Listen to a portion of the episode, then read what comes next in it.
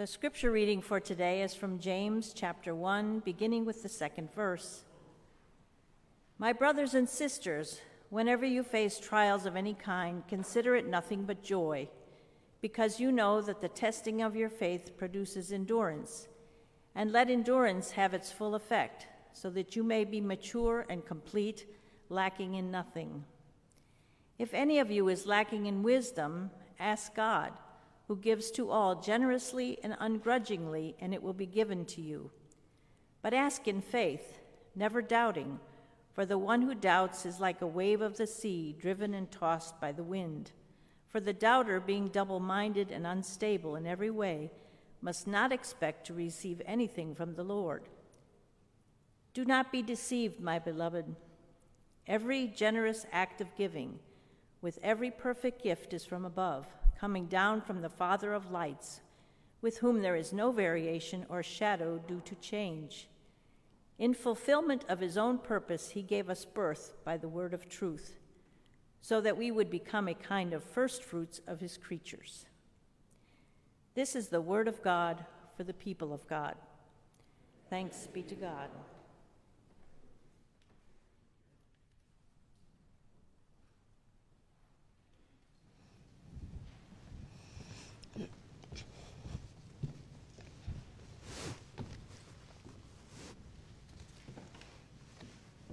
Good morning. Our text for today comes to us from the book of James, and it occurs during a time of uncertainty. The audience to whom this letter was written was made up of Jewish Christians who had been persecuted, who had seen their friends martyred for their faith and were now scattered throughout the land. And so this letter represents both a word of instruction and a word of encouragement for a people who were going through a difficult time. It was a time when they were not quite sure of where to place their faith in the midst of their circumstances. As I was reading and studying this text, I kept thinking about what we've all been going through this year with the pandemic it's an uncertain time for sure. It's a time where we know what happened, but we aren't sure how it happened. We know what it has led to, but we can't be sure of where it will lead next. And we feel stressed and afraid and powerless. We probably have some of the same questions that those to whom James wrote this letter had about where to place our faith in the midst of our circumstances. Our passage for today uses seeing language that describes what times like these feel like, as it talks about being like a wave of the sea, driven and tossed by the wind. Now, I think that's a pretty good descriptor of what this season has felt like. And in this midst of this sea of uncertainty, we feel restless and we feel fearful and we feel out of control and we're looking for something to steady us. We're looking for something that we can be sure of, something that we can count on, and we just aren't quite sure what that thing is. And so we look to science and we look to medicine and we look to protocols to give us some small sense of security. But none of it is quite enough, is it? None of it offers us very much solace. We just aren't sure that any of it can be trusted, and so inwardly, we kind of vacillate back and forth as we grapple with this question of where to place our faith. The one thing that we're sure of is we want this thing to be over. We want the danger to be averted. We want life to go back to normal. And the fact that we know that this probably won't happen, at least not anytime soon, leaves us feeling even worse, doesn't it? It leaves us lashing out at others for any small sense of control that we might grab a hold of as we become overwhelmed by fear. It's easy for us to go on this downward spiral of what ifs and worst case scenarios where all that we see is uncertainty and chaos, it's no wonder that we feel adrift. We can relate to the occasion of this passage as it talks about difficult circumstances, and the passage actually names these circumstances in a couple of different ways. It refers to them as trials and as temptations and as tests. And I think it's really interesting that depending on the version that you're reading of the Bible, all three of these words show up here. It's almost as if James is saying, You should expect to go through this kind of stuff, friends.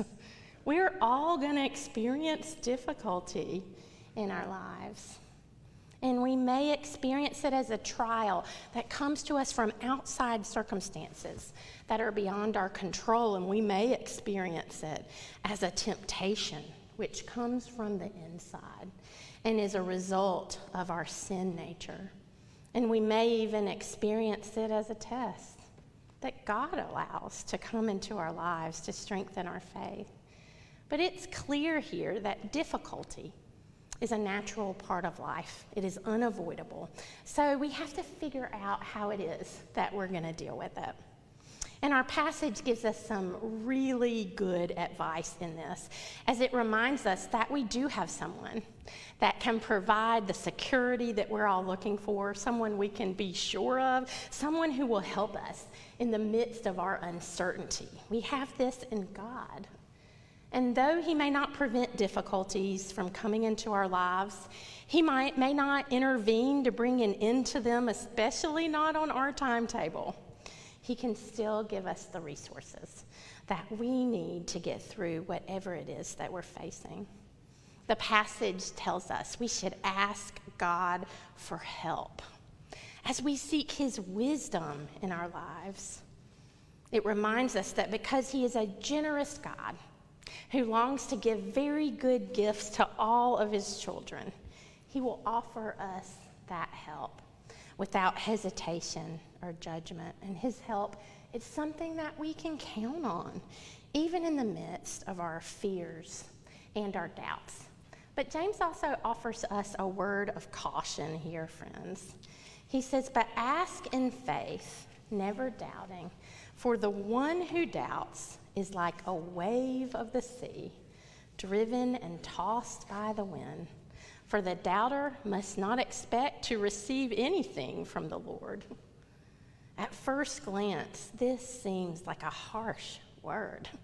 But I think what James is saying here is that we don't just need to approach God as one of the many options for help that we might seek.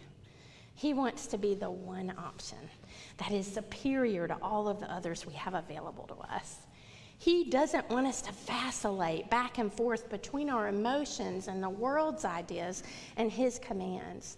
He wants us to be sure of our faith in Him and not in anything else. He wants us to be focused, not just on seeking a way, but on seeking His way. What James is saying here is that God wants us to be sure of Him, certain of Him, confident in Him. He wants us to believe that He is the one that we can count on to provide for us. He wants us to look up, friends, beyond that uncertainty. Beyond that restlessness, beyond that lack of control, and the fear and the doubt that lies underneath those things, and choose to trust Him. He wants us to rely on Him to steady us as we flail and sputter around. He wants us to be confident that He is the one who will help us to rise above. When I think about the time in my life when I can most relate to the kind of difficulty that James was speaking to in this passage, it was when my husband Ray and I were going through the journey with cancer. Anyone who has been through cancer or has cared for someone who went through it knows what an uncertain and a turbulent journey it can be. It is almost impossible with all of the ups and downs that you experience not to feel stressed and anxious and afraid. There is so much about it that is beyond your control. And that leaves you feeling shaky and restless. And it's easy to go down that spiral of what ifs and worst case scenarios that leave you feeling adrift. I can remember when I was told what our treatment journey would entail, literally feeling the color just drain from my face and grasping for a chair because I, I knew if I didn't sit down, I was going to end up on the floor. Inpatient treatments every week for over a year, we knew that our lives were going to change forever. We knew that the type of cancer that Ray had was not the kind anyone wanted. We were told that his chance of survival was 85%, so long as the cancer stayed in one place. If it spread to another part of the body, his chances went down to less than 20%. And when I think back through those last few weeks, I can remember waking up so many days and reaching over and placing my hand on his chest, feeling for the rise and the fall of it, just to make sure that he was still breathing. And that picture remains in my mind, revealing the depths of my uncertainty during that time. And in the midst of it, I was grasping for some sense of security, for some sense of stability, for something I could be sure of, and someone I could count on. Of course, I had questions about where to place my faith. Could I trust the research, the doctors, the treatment? Ultimately, I found that God was the only one I could trust. He was the only one that I could count on. And in the hardest of those times, I can remember Ray saying to me, I want you to remember, Diane, that we do have a helper. We have a helper in the Lord. And my helper provided me with what I needed for that journey. I think back now and wonder how I got through it. And I know it was because of God. He was the one I could be sure and certain of. He was the one who had the resources that I needed to get through. He was the one who could steady me and give me strength to rise above. And when I think back on that journey, I remember how hard it was, but I also remember how transformative it was for me. I wouldn't be the person I am today without having gone through it. I wouldn't have the faith that I have without having experienced it. And I am grateful for the ways that God worked through that experience to transform me. I'm grateful for the lessons that I learned and for the perspective that I gained. And I think it was this perspective that finally enabled me to entrust Ray to the care of God and to trust that this was God's best for him. In the end, it was only in the arms of God that he could be safe and secure and at rest.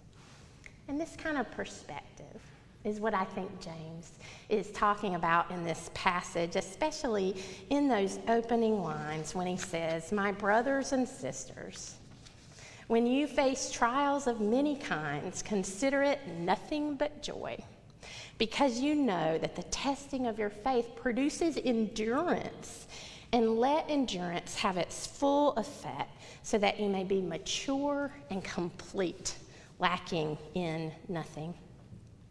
Difficult times in our lives, they are always going to test our faith, friends. But when our faith is tested, our endurance has a chance to grow. And when we let it grow, it can fully develop. And then we can see that our challenges actually had value in our lives as they inspired us to reach out for God in a deeper way than we ever had before.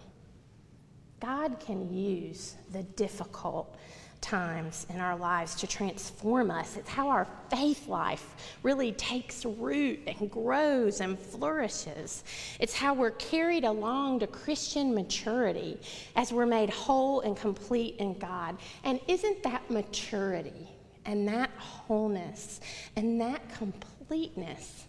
Isn't that the whole point of the Christian life?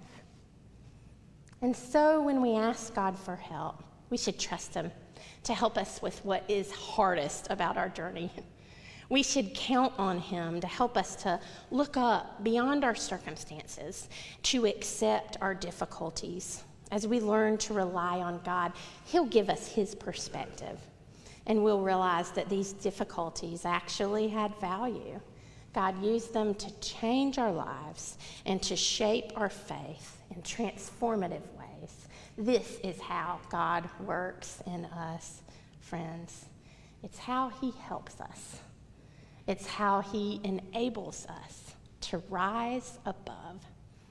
In the name of the Father, and the Son, and the Holy Spirit. Amen.